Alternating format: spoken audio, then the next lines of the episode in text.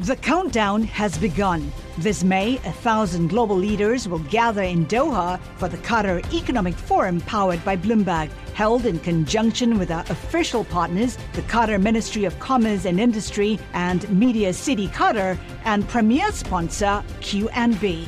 Join heads of state, influential ministers, and leading CEOs to make new connections and gain unique insights. Learn more at QatarEconomicForum.com. Now, from our nation's capital, this is Bloomberg Sound On. People is angry, angry and want to defend our houses, defend our families. We must demand the immediate negotiation of a peaceful end to the war in Ukraine. Bloomberg Sound On. Politics, policy, and perspective from DC's top names. She's a supporter of abortion at any time, for any reason, all the way up, Tim, until the moment of birth. Congressman Budd wants to be in between a woman and her doctor. Bloomberg Sound On with Joe Matthew on Bloomberg Radio. Vladimir Putin threatens more missile attacks after hitting Ukraine with the most intense bombardment we've seen since the start of the invasion. Welcome to the fastest hour in politics as President Biden now promises continued support. Back on the phone today with Volodymyr Zelensky. We'll discuss the dangerous escalation ahead with John Herbst, former U.S. ambassador to Ukraine, now with the Atlantic Council. Later, partisan rhetoric gets louder on the campaign trail with a weekend of debates and two Trump rallies.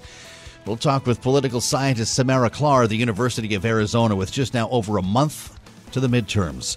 Analysis from our panel today Bloomberg Politics contributor and Democratic analyst Jeannie Sheehan Zaino is with us, along with Lester Munson principal at government relations firm BGR. Ukraine is still digging through rubble after Russia shot more than 80 missiles at targets across the country.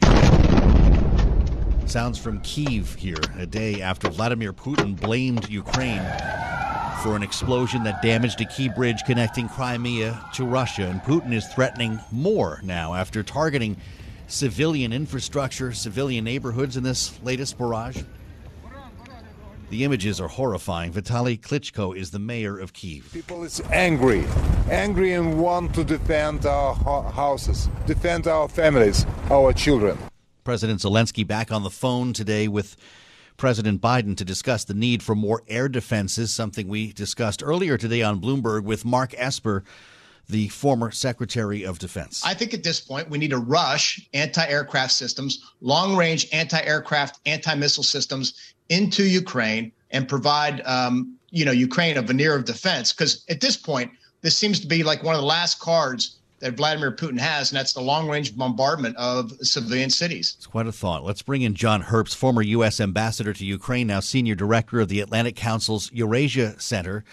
Ambassador, welcome back. We appreciate your being here. Uh, French President Emmanuel Macron says the attacks that we saw by Russia on infrastructure in Ukraine represent a deep change in the war. Is he right? Uh, I would say it represents more maybe perhaps a lot more of the same. This is not the first time Putin has gone after infrastructure, and he's been going after civilian targets since the start of the big invasion, you know, and in the end of February. Yeah. Ukraine was able to shoot down only half the missiles uh, fired by Russia, uh, as I read on the terminal here. We recall President Zelensky's cry for help, Ambassador, to close the skies were the words that he chose when he spoke with spoke to a joint session of Congress. Is, is this simply a matter of providing more long range missile defense systems, like Mark Esper said? And, and if that's the case, how come we haven't already? Esper is right. Look, our policy as Moscow has conducted this war of aggression in Ukraine has been adequate, but not as good as it could and should be. The administration has sent lots of weapons to Ukraine, and they deserve credit for that. But the weapons they've sent have always been, you might say, of the second rank, yeah. second order, and they usually say no before they say yes, before sending weapons of a more um, sophisticated kind. So, like the HIMARS, with mm-hmm. range of 85 kilometers, which we finally sent at the end of June, Ukraine should have had in March, but we said no until finally we said yes. And, and that's over a fear of escalation, right? Correct. They've, they've been intimidated, in my judgment, by Putin's nuclear threats. Many times we said we can't do this because we're afraid Moscow might escalate. That is a, that is a posture of weakness, which is not suitable to our interest. finally, finally, we, we seem to have gotten that point right when Biden spoke very strongly against the threats of nuclear strikes by Putin a couple of weeks ago at the UN and on 60 Minutes. But before that, we kept saying we can't do X because, again, Russia might escalate. escalate. Yeah. We are much stronger than Russia. We have a long history of deterring Soviet power, which is greater than Putin's power. We should demonstrate that now. Well, I feel like I'm asking this every day at this point, and I'm sure I've asked you, Ambassador. It, do we need to not go back uh, to the initial request for MiGs from Poland or other uh, uh, yes. other NATO friends that are flying these jets that would be easy for Ukraine uh, to start flying now? Or is the concern Correct. that this spills over Ukraine's borders? Is that why the, the jets are off limits? The, again, it, it comes from a certain timidity on the part of the administration, which is unfortunate, which has not served our interests. Again, look, the support we provided to Ukraine has been decent. It's been adequate, but it could be stronger, and it could be if it was if we did the right thing earlier, and if we do the right thing now, this war will come to a satisfactory end faster yeah. than it will at the current pace. Just makes but you feel like done, what else is behind that door there that that we haven't sent already? That, I mean, the the reluctance well, you, has really been laid um, bare by conversations like these. They're, they're, they're asking for ATACMS, which are missiles which have a range of up to 300 kilometers. They're asking for for more HIMARS and HIMARS with longer ranges, not the 85 kilometers that we're sending, but 150 kilometers or more. They're asking for tanks. They're asking for armored personnel carriers. Mm-hmm. And they're asking for, as um, former Defense Secretary Esper said, high range um, anti aircraft defense. All these things we should be sending. We should be sending. Putin's army is on the ropes in Ukraine. We want to help Ukraine uh, recapture all of its territory sooner rather than later. Ambassador, how real is the possibility of this war spilling over into neighboring countries, crossing the border? Well, it would be it would be um, imprudent to rule out the possibility of Putin escalating. Uh, by escalating, I mean going beyond Ukraine or dropping a um, tactical nuclear weapon or more to on Ukraine. Yeah. The point is this: Putin's objective is not to take a bit of territory in Ukraine's east. It's, his objective today is to take political control of Ukraine. And his objective tomorrow, once he has Ukraine in his pocket, is to go after other states, including our NATO allies.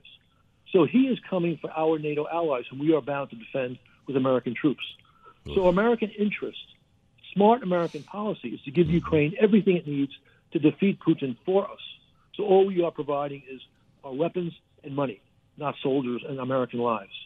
And this therefore, smart play for us and deter Putin from doing the same to Estonia or or, or another correct. former uh, piece of the Soviet Union. That's correct. We appease Putin in Georgia. We appease Putin when he seized Crimea in 2014. Let's stop appeasing him. Let's help Ukraine beat him. So again, we don't have to worry about our Baltic allies or our Polish allies. You've uh, obviously spent time in Kiev. You worked there, uh, ambassador. When you right. see images like we saw today, this playground on fire, uh, should we expect more attacks on civilians? Is that a strategy? I mean, I don't even know how to describe that, but that appears to be uh, the next leg, as as Mark Esper suggested for Vladimir Putin. He, Putin has been doing this since the start of the big invasion. It's not a strategy; it's a tactic which fails. It just makes the Ukrainians more determined to win. Yeah. And it's not their only war crime. You know, they torture civilians. They are raping women. They are abducting. They've abducted tens of thousands, even hundreds of thousands of Ukrainian children sent them to Russia to, be, to grow up as Russians, torn them from the arms of their parents. You know, it's war crime after war crime. But the, the thing is, Putin's only got that because he cannot defeat the Ukrainian military. His army has proved to be a paper tiger. Right. What do you think happens to that bridge from uh, Russia to Crimea in the next couple of days? Uh, I don't know. My understanding is that the Russians have gotten the railroad over the bridge up and working, yeah. but not the not the truck lanes. So this, this is a, still a partial problem for Putin. His supplies, military supplies for his army in, in Ukraine, and civilian supplies to Crimea. But uh, I mean, the Ukrainians perhaps will have another another card to play, but I don't know that for a fact. Well, you know where that is. You know, I keep reading, people hear these kind of buzzwords a flagship bridge, a key bridge, whatever. Can you put this in perspective for our listeners as to how important that was to go after that particular structure, which, of course, Vladimir Putin opened on his own? I believe he was the first to drive across. Correct. That bridge, I've stood at the spot where that bridge now rests. Uh, it is a critical logistical hub for Moscow. One to provide again civilian supplies to the people in Crimea, mm-hmm. but then also military supplies for Russia's army in the south. So if the bridge were completely taken out, it would greatly uh, complicate already troublesome Kremlin military operations in the south, and it would speed up Ukraine's counteroffensive in the south. So what would it mean? What would it mean politically for Crimea? What, how would the people of Crimea uh, feel about being cut off? Well, the, the thing to understand is that before Moscow seized Crimea in February of 2014, mm-hmm. a majority of the citizens of Crimea, of residents of Crimea, want to remain part of Ukraine. Yeah. Even though at that point maybe um, 52, 54, maximum 56 percent of the people were ethnic Russians. A majority, including some ethnic Russians, wanted to remain part of Crimea. Uh, it's unclear what the people of Crimea feel now. There's been a truly massive campaign of repression against Ukrainians, the Ukrainian language, Ukrainian faith. Uh, so it may be somewhat different now. But I can tell you this even ethnic Russians on, in Crimea who support being part of Russia are not enthusiastic about the lack of democracy that they face as Russian citizens. Whereas as you, when they were under control of Kiev, it was more or less a democracy. Right. The attacks on Kiev were pretty heavy this time, uh, Ambassador. What does that mean for our diplomatic corps and for our, our current ambassador? Should they be there? Uh, you know, I, I was a diplomat for 31 years. Um, there's a certain amount of risk that comes with being a diplomat. Um, I think that given the importance of this, uh, of, of our support for Ukraine, it's, the embassy should stay. And I think a very clear message should be sent to, to Moscow that if our embassy is hit, uh, there will be major, major repercussions. Case in point, as we talk about the spirit of the Ukrainian people, it's a remarkable headline on, on our terminal. Angry Ukrainians donate $5.6 million for killer drones. This is according uh, to a, a, a fund that says on Facebook it started raising money for Ukrainian kamikaze drones that have been successfully tested in the battlefield, knowing, of course, Ambassador, that we're now seeing Russia use the drones that were provided uh, by Iran. Correct. Look, the, the Ukrainian people understand that if Russia wins in this war, uh, he is going to extinguish Ukrainianness. That's a phrase used by the former president of Russia, Medvedev, and it's all over the Russian media. So that's why some people call this a war of genocide. That's right. So if Ukrainians want to live as Ukrainians with Ukrainian culture, Ukrainian institutions in Ukraine, they have to beat this, this war. President Zelensky reinforced that point today. He Says he wants to wipe Ukraine off the face of the earth.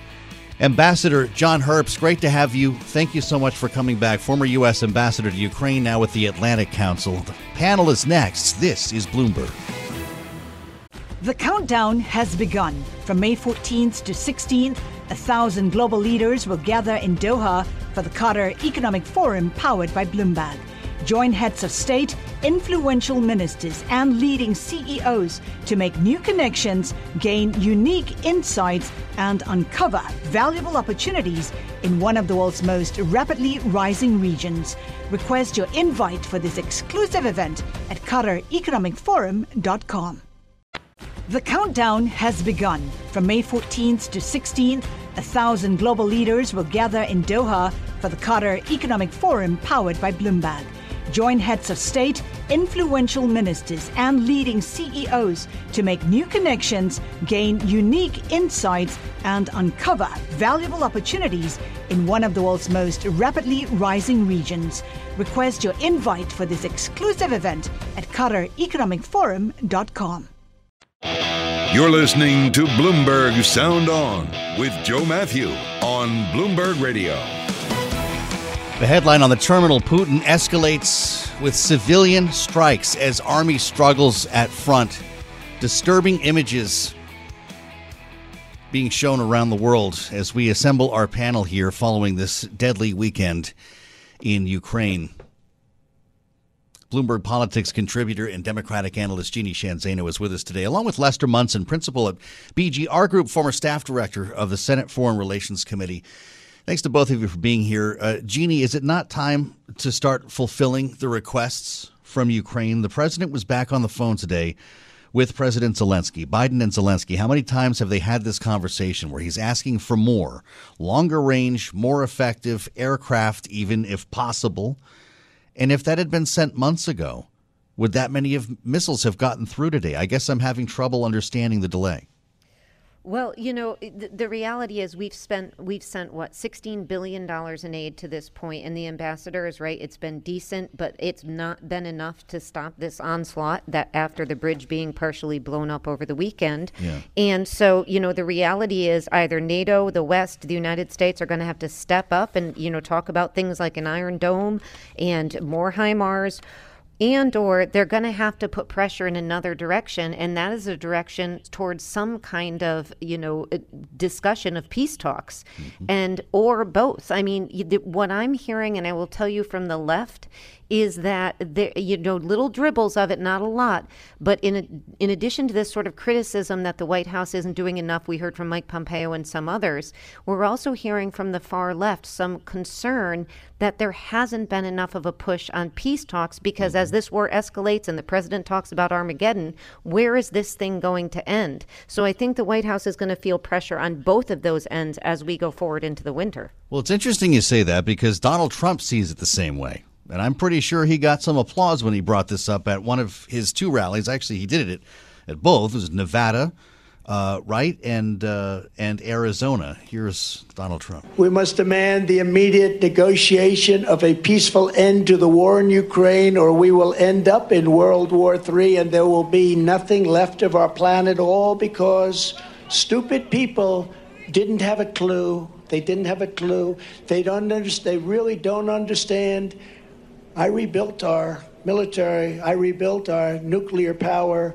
They don't understand what they're dealing with, the power of nuclear. They have no idea what they're doing. Lester Munson, these calls are are growing louder, and and granted, to Jeannie's point here, we're really just seeing them start to crop up here. Questions about the spending, and now questions about attempts to have peace talks. Of course, Donald Trump has his own interests here. He says this never would have happened because uh, he, you know, he would have talked everybody down or something. But I wonder, is this something that progressive Democrats and and conservatives will have in common at some point?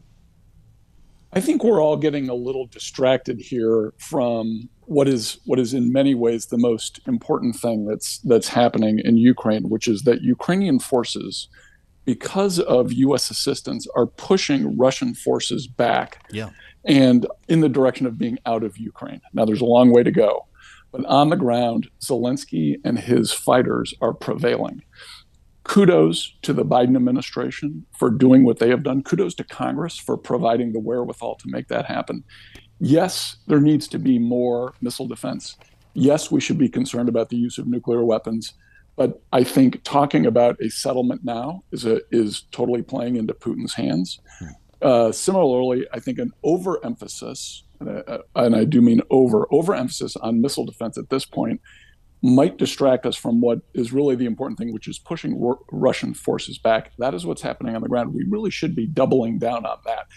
Vladimir Putin is reacting to his losses on the battlefield. Let's make sure they continue. This is why, of course, the nuke threats keep coming, uh, Jeannie, and we, we've heard it again. And Putin's threatening to do more targeting of civilian areas like we saw over the weekend. You mentioned that word Armageddon. That was uh, th- that's what got all the play when, when, when President Biden said that last week. But are you not ruling out this as a possibility the more desperate Vladimir Putin gets? You know, I don't think we can rule anything out at this point. I mean, we hear from all the experts on this in the United States and in the West that that is not likely to happen. You know, yeah. that they put the chances around, what, 10, 15%. So you can't rule it out. It's unlikely to happen. It's a difficult thing to do. That said, we've all talked about the fact that a cornered Putin is a very dangerous Putin. And let's not forget, they now have a new military commander. And he was the same guy who was That's responsible right. for the intervention in Syria. And so this is a ferocious response in the last 24, 48 hours with these 80 plus missiles and the attacks on civilians. So I don't think we can rule that out. And I think, you know, I thought, quite frankly, President Biden talking about that at a fundraiser was irresponsible myself. Mm-hmm. But it is, you know, apparently something that he is hearing when he is getting these briefings or it's on his mind. Yeah. And that's got to be a frightening prospect. Lester, what do you make of that? I'm glad that Jeannie brought it up. Uh, General Sergei Surovikin, if I'm saying it right, commander of all troops fighting in Ukraine, uh, who has quite a reputation for what was done in Syria. Does that mean more civilian deaths? Well, again, I, I, I think we need to keep our eye on the ball. These these attacks against civilian targets are terrible. The Russians should be condemned across the board for them. Yeah. We should be providing missile defense for the Ukrainians. They are, however, not militarily significant. The real issue is progress on the ground. Ukrainians are prevailing. Let's not get distracted from that. You know, the, the Russians very likely blew up their own uh, Nord Stream terminal Yes, uh, right. a few days ago as another way to distract us. It didn't work very well. Putin's trying the, the nuclear rhetoric. They're trying these attacks on civilian targets, which are which are not going to change the facts on the ground unless we let them. Uh, so The, the, more the progress that Ukraine makes, though, of course, the more potentially desperate Vladimir Putin gets. Not that that is new. Lester and Jeannie, stay with us. Our panel for the hour. I'm Joe Matthew in Washington. This is Bloomberg. We are right in the heart of debate season now. We've got Ohio Senate tonight. I know your DVR is set for the Georgia Senate debate on Friday. Does anyone use a DVR anymore? Uh, this, of course, after Senate candidates in both Wisconsin and North Carolina held their debates over the weekend. You get another spin in Wisconsin in a couple of days. It's like holiday season for political wonks. We're just sitting around watching TV all day. And if you watch a couple of these, well, let's take the two from over the weekend as our baseline. You realize there are two major issues here, and it coincides with conversations that we have been having on this program for months. And we hate to oversimplify. Look, there are great nuances to each race, but it is largely, when it comes down to these debates, about abortion versus inflation. What's going to be more important to you? In uh, North Carolina, Ted Budd, Congressman Ted Budd, of course, the Republican nominee, uh, went straight for the Democrat Cheri Beasley on this issue. I just think that my opponent is up for abortion. She's she's a supporter of abortion at any time, for any reason, all the way up to until the moment of birth, and she wants to do that at taxpayer expense. all the way to the moment of birth, which is something we keep hearing uh, from Republicans on the trail. Democrats don't always do so well uh, trying to qualify their positions coming back. Cheri Beasley, by the way, was uh, Chief Justice of the state Supreme Court. I support the Roe versus Wade framework, which allows for protections and restrictions on abortion later in pregnancy, so that when abortion happens later in pregnancy, that it only happens when there are serious problems, like when the mother's life is at risk. We seek analysis and some assistance here from Samara Klar, professor of political science at the University of Arizona. Uh, Donald Trump was back in your state over the weekend. I see Samara. Welcome. Uh, it's great to have you. I wonder uh, if if this is going to boil down to something that simple. And these are very close races. They're all within a couple of points, if not the margin of error here, based on what we heard in Wisconsin and North Carolina. Inflation versus abortion. This is what the midterms might be remembered for. Absolutely. I mean, things here are so tight in Arizona, particularly the governor's race, where we mm-hmm. are really not seeing any polls that show either candidate outside the margin of error. So that's the Lake Hobbs race here. Part of the reason is that we don't have any incumbents in that race. Neither, you know, our current governor Doug Ducey is uh, is out. He's term limited out. So we've got two newcomers relatively. We have a very, very divided electorate in Arizona when it comes to the proportion of uh, voters who identify as Democrat versus Republican. And you're exactly right. I mean, the two issues that are at the forefront of people's minds include abortion and inflation. Both of those are incredibly important here in Arizona because we have this new ban. I believe it was now it's now paused by the courts. They were trying to reevaluate it, but we've got a new ban on, air, on abortion in Arizona. Arizona was one of the hardest hit states when it came to inflation rates. So both of these things are incredibly salient to voters. Uh, the yeah, look this.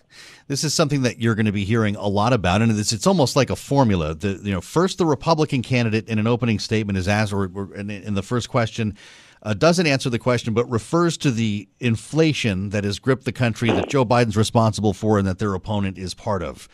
Then the Democrat comes back around to talk about how he this this Republican wants to take your rights away, and we go from there. Uh, by the way, this de- this uh, debate coming up in in Arizona will be an empty chair, right? Kari Lake will be alone for a half an hour or something in the next couple of days. That's right. Hobbs has been refusing to debate Lake, which is a whole other issue here in Arizona. Hobbs argues that Lake is peddling misinformation. She's an election denier. Hobbs does not want to dignify her questions with responses, that sort of a thing. You know, whether or not yeah. this is a great move for Hobbs is a bit of a tough question. I think personally, you know, Hobbs could probably use a little more name recognition. She could probably get out there a little more. Get she a couple has, zingers. I would say, yeah, I mean, you know, she hasn't perform- been performing as well as one might expect in the polls, given that you know we have a fairly popular Democratic senator who is who's running again, Mark Kelly. Yes, the polls right. suggest that he should win. I mean, it's a close race, but he looks like he's pretty much out of the margin of error in most polls. You would think that that would you know, be a big boost for Hobbs, and potentially it has been but you know she's not she's not ahead in any polls. I mean, it's it's neck and neck. What Lake really has in her advantage is there's more Arizonans who are Republicans than are Democrats, and that's going to help any Republican candidate. Right. I see CNN has uh, Katie Hobbs up by three, but the real clear poll of polls has Kari Lake up by basically one point. These are so close, Samara. Absolutely. Whether we're talking about that race. Three. Whether we're talking about some of the Senate races that I already mentioned, uh, including the one that's going to happen in Ohio tonight, will debates in the year 2022 actually make any difference? You mentioned name recognition. I get that. But but will any of these candidates move the needle in a televised debate? Well, you, uh, the first thing I would say is when you have such a close race, then you really can't risk anything. I mean, anything could help at this point. Yeah. You're going to have candidates out there who are winning by, you know, 5,000 vote margins, less, you know, 1,000 vote margins. Like, this is going to become a really, really tight race. Now, we don't typically see people change their votes, you know, say, you know what, I came in as a Lake voter, but actually I'm voting for Hobbs. Right. That's pretty unlikely given how partisan the population is. But we do know a lot of people who just don't want to vote. They say, you know what, I don't like I don't like either of them. I'm not inspired by either of them. I've got a busy day. I don't remember where my ballot is. I'm not going to deal with it. What these candidates need to do is get the voters who are already sympathetic toward them to feel, feel sufficiently motivated to actually show up and vote. I mean, that is what they're looking for. Uh, the uh, rhetoric that we heard at the Trump rally in Arizona over the weekend was uh, pretty remarkable. Uh, how much is that actually floating Kari Lake's campaign? How much is the Trump effect driving her popularity? I know that she was very well known as a TV anchor before this. Sure. So I think the Trump, uh, the Trump endorsement, the Trump Association is helping her amongst the proportion of Republicans who like Trump. But I mm-hmm. will say my own polling that we've been doing out of Arizona suggests it's probably only about half of Arizona Republicans. Republicans here in Arizona are actually quite divided when it comes to how they feel about Trump. We've got a big proportion of Republicans who don't like Trump, who don't, you know, they'd vote for him if he were the candidate because, frankly, they're Republicans and those are the policies they support. But if they had an option, they would like somebody else. Those people are the ones who supported Lake's opponents in the primaries. They are the ones who may not want to show up and vote on election day. There is, however, this other proportion of Republicans in Arizona, about half of them who do like Trump, who do respect his endorsement, and that is, for them, a big factor in supporting Lake. So, you know, what it's doing, it's a bit of a risky gamble because it's increasing yeah. turnout among the base, but it is risking turnout, it's risking support among Republicans who aren't huge Trump fans. Fascinating as always to check in with Samara Klar. Thank you, Samara, for your insights. Political scientists at the University of Arizona, right there where it's happening right now, and we'll reassemble our panel next. Lester Munson's with us today, along with Jeannie Sheehan Zaino. I'm Joe Matthew in Washington. We'll bring you into one of these Trump rallies coming up. This is Bloomberg. The countdown has begun. From May 14th to 16th, a thousand global leaders will gather in Doha for the Qatar Economic Forum powered by Bloomberg. Join heads of state, influential ministers, and leading CEOs to make new connections, gain unique insights, and uncover valuable opportunities in one of the world's most rapidly rising regions. Request your invite for this exclusive event at QatarEconomicForum.com. The countdown has begun. From May 14th to 16th, a thousand global leaders will gather in Doha for the Qatar Economic Forum powered by Bloomberg. Join heads of state, influential ministers, and leading CEOs to make new connections, gain unique insights, and uncover valuable opportunities in one of the world's most rapidly rising regions. Request your invite for this exclusive event at QatarEconomicForum.com. You're listening to Bloomberg Sound On with Joe Matthew on Bloomberg Radio. As we reassemble our panel following a wild weekend on the trail, not just the debates, but two Trump rallies and a whole bunch of smaller rallies for candidates as everyone comes to grips with the fact that there's a month to go. That'll be the headline tomorrow, right? One month to go uh, until the midterms. And we're just still playing music, which is fine, but uh, it keeps me moving.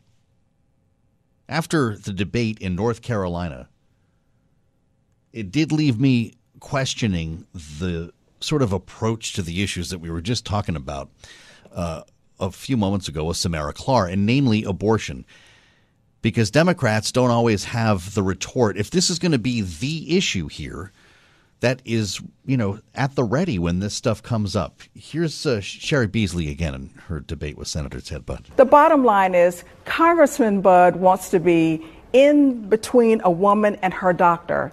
And there is no place in the exam room for Congressman Budd. So that line got a lot of attention, and uh, fine, it's sound biteable. People walk away with it. It gets lots of replays on Twitter and so forth. Uh, but as I played for you before, Ted Budd is much more to the point in his argument here, as we've been hearing from Republican candidates around the country. Right? Abortion up until the moment of birth. I just think that my opponent is up for abortion. She's she's a supporter of abortion at any time, for any reason, all the way up to him until the moment of birth. And she wants to do that at taxpayer expense. And if you ask Donald Trump, I mean, in his rallies, he says up until the moment of birth and after. Let's reassemble the panel for their thoughts on the rhetoric. Here, Jeannie Sheehan Zaino and Lester Munson are with us. Democratic analyst, Bloomberg Politics contributor Jeannie Sheehan Zaino and Lester Munson of BGR Group, former staff director of the Senate Foreign Relations Committee. I hate to pull you both into this, but this is one of the most important debates in the country right now. Jeannie, how did Democrats answer what is essentially an untrue accusation? Yeah, I mean, it's fascinating because both sides are trying to say that the other side is more extreme. And, um, you know, it's like an extremist debate out there. And, you know, re- Democrats have to do a good job of making the case that their what their positions are, what their limits are. I did hear Elissa Slotkin over the weekend from Michigan. She was mm-hmm. on the air when she was asked this question. I thought she did a good job. She basically made the case that she wants to codify Roe and that there should be restrictions on third the third trimester and that people uh, who are claiming otherwise, uh, they need to be responded to. Um, so, you know, there is a response out there, but the more they are hit on this, the more they're going to have to shore up how they respond in this mm. way. And I would also just say that Bernie Sanders had a really interesting op ed out over the last day or so, claiming that re- Democrats have to get off the only focusing on abortion issue and also address the mm. economic mm. issue as well. So there's two sides to this that they have to address. Well, that's for sure. It's just when it comes to, you know, being painted into a corner here, Lester, it does seem like at times Democrats are allowing that to happen. Here's Senator Ron Johnson, of course, the Republican from Wisconsin, in his debate over the weekend. It's almost word for word what we heard from Ted Budd. The most extreme position here would be no limits on abortion whatsoever, allowing an abortion right up to the moment of birth which is what the lieutenant governor supports. That's technically not true, uh, Lester. I mean, obviously, uh, there are emergencies that might lead to something like that uh, late in a pregnancy, but that really doesn't happen very often. That's that is considered extreme, an extreme medical procedure. Uh, if Democrats are going to make abortion the issue going into the midterms here, don't they need a better reply on that? Yeah, I think they do. Uh, the the Republican, you know, when the Dobbs decision first came down a few months ago, Republicans were really uh, amazingly on their heels and didn't have much constructive to say about it, and were and were really uh, kind of on the receiving end of of the attacks. Mm-hmm. They've they've turned that around to some extent. The the rhetoric we're seeing, and uh, this this is you know election end of campaign rhetoric is more effective than where they had been a few months ago. So they've been yeah. they've been testing some messages and they've been doing a better job, I would say, of addressing the issue at least in some fashion. Democrats need to be clear. I do think, uh, you know, this this is this is not a presidential year election, so turnout is what both sides are looking for. the The fact that both sides are kind of looking to get to the middle on this, I guess I take some heart in, and they're not just going to their extremes and trying to drive out the most motivated voters. So I think How it's kind of interesting that on this, with well, regard to know, this issue. Seeing, sure, I think you know you're seeing some Democrats admit that they'll they'll be in favor of some restrictions, and Republicans focusing less on you know, a, a, ban from the moment of conception and more on taxpayer funding and late term abortion. To me, uh, from the, kind of from arm's length away, I see this as both sides kind of talking a little bit, at least towards the middle. So I take I take some heart in that. You mentioned end of campaign rhetoric. I think is how you put it, Lester. Jeannie, I don't know if you heard uh, Marjorie Taylor Greene over the weekend, who was at the Arizona or the Trump Arizona rally just yesterday.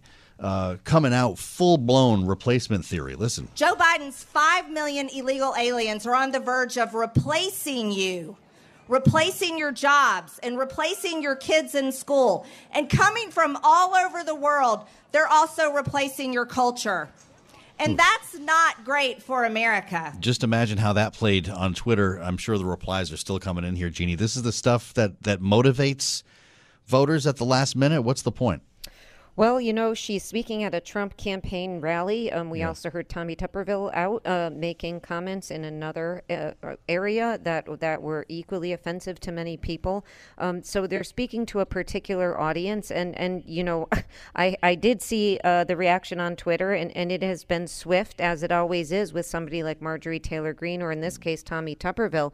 Um, but you know, this is not the reality. Is is that for Republicans and Democrats, you know, Lester is right. They have to get their base out to vote in this midterm, but the the real fight is in the suburbs, and it is in terms of the moderates, independents, particularly women in some of these critical states like Georgia, like Nevada, and so in that case, this you know extreme language is not helpful to them and that's a real problem and, and that has long been a problem on the republican side that they're going to have to watch it you mentioned uh, Tommy Tuberville, a Republican from Alabama. The senator spoke the night earlier uh, at the uh, Nevada rally, and we did have to bleep what he said, but it's not the swear word that offended people. Some people say, well, they're soft on crime. No, they're not soft on crime. They're pro crime. They want crime. They want crime because they want to take over what you got. They want to control what you have. They want reparation because they think the people that do the crime are owed that. Bullshit. They are not owed that. Lester, the crowd loved it. Who is that helping, though? I mean, I realize this is a Trump rally, but I mean, are you really? We're going to go there when it, on reparations. A white man from Alabama. How's that going to help turn out? Uh, it's pretty. It's pretty gross. Um, I, I, think what we're we're seeing here is less is less about uh, trying to win elections here in November of 2022, and more about the Republican primary for president in 2024. Really, and uh, and the former president trying to position himself as far to the right as possible so that no one can outflank him in in the primaries. He's uh, it, that'll start in really a few months uh, and so he's he's worried about Ron DeSantis. He's worried about some of these other younger mm-hmm. Republicans coming up and challenging him. He's trying to put a stake in the ground that no one will be able to get around to the right, and it's uh, so that's that's I think what we're seeing with that. Redefining the right here. Uh, I haven't even played Donald Trump yet. He, he provided us with uh, with so much fodder here. He, of course, spoke at his own rallies, and I have to ask you. I mean, while we're while we're we're kind of taking a second look at some ideas here, this idea of the Chinese restaurant in the bowling alley. I don't know if you're you're on board with this, but the president called for an investigation into uh, most of the, the the presidents who preceded him: George H. W. Bush, Bill Clinton, George W. Bush, Barack Obama, saying that they also uh, mishandled documents. But he, he he had a different way of getting to it with George H. W. Bush. George H. W. Bush took millions of documents to a former bowling alley and a former Chinese restaurant where they combined them. So they're in a bowling alley slash Chinese restaurant. Now, I don't, I, so I, as I have learned since then, uh, this is from an unrelated story from 1993 about mishandling of computer data under the H.W. Bush administration. Uh, the Chinese restaurant and bowling alley comes from a year later Associated Press report about how the president, the former president, stored uh, everything from his life in, in this massive warehouse like room that was a at one time a bowling alley. It was next door to what was once a Chinese restaurant. But we've got a whole new part of the stump speech here, Jeannie. It, it does make for good visuals, I guess. Yeah, I mean, this is typical Donald Trump. You know, it's his usual defense of, you know, everybody's doing it. Why don't you look at the other guy? And he also called in Hillary Clinton and, you know, all of the former presidents. Uh, you know, initially, when the stories came out, as we recall, um, he made a, this claim about Barack Obama, and now he right. has expanded it to include all of the former presidents and one of his opponents. And and the reality is, is it's a very different scenario. The National Archives took these documents to this facility because it was in the same city where Bush was opening his library. That right, is a far cry from what Donald Trump is accused of. But of course, this plays into his narrative that the FBI is politicized, that you know he that he is you know under yeah. attack, and you know everybody else is doing it, but why aren't they being investigated? Kind well, of thing. Jeb so Bush typical. tweeted this out. Said, "My dad enjoyed a good Chinese meal. Enjoyed the challenge of 7-10 split. What the heck is up with you?" We'll meet you back here tomorrow with Highlights from the Ohio debate. I'm Joe Matthew. This is Bloomberg. The countdown has begun. From May 14th to 16th, a thousand global leaders will gather in Doha for the Qatar Economic Forum powered by Bloomberg. Join heads of state, influential ministers, and leading CEOs to make new connections, gain unique insights, and uncover valuable opportunities in one of the world's most rapidly rising regions. Request your invite for this exclusive event at QatarEconomicForum.com.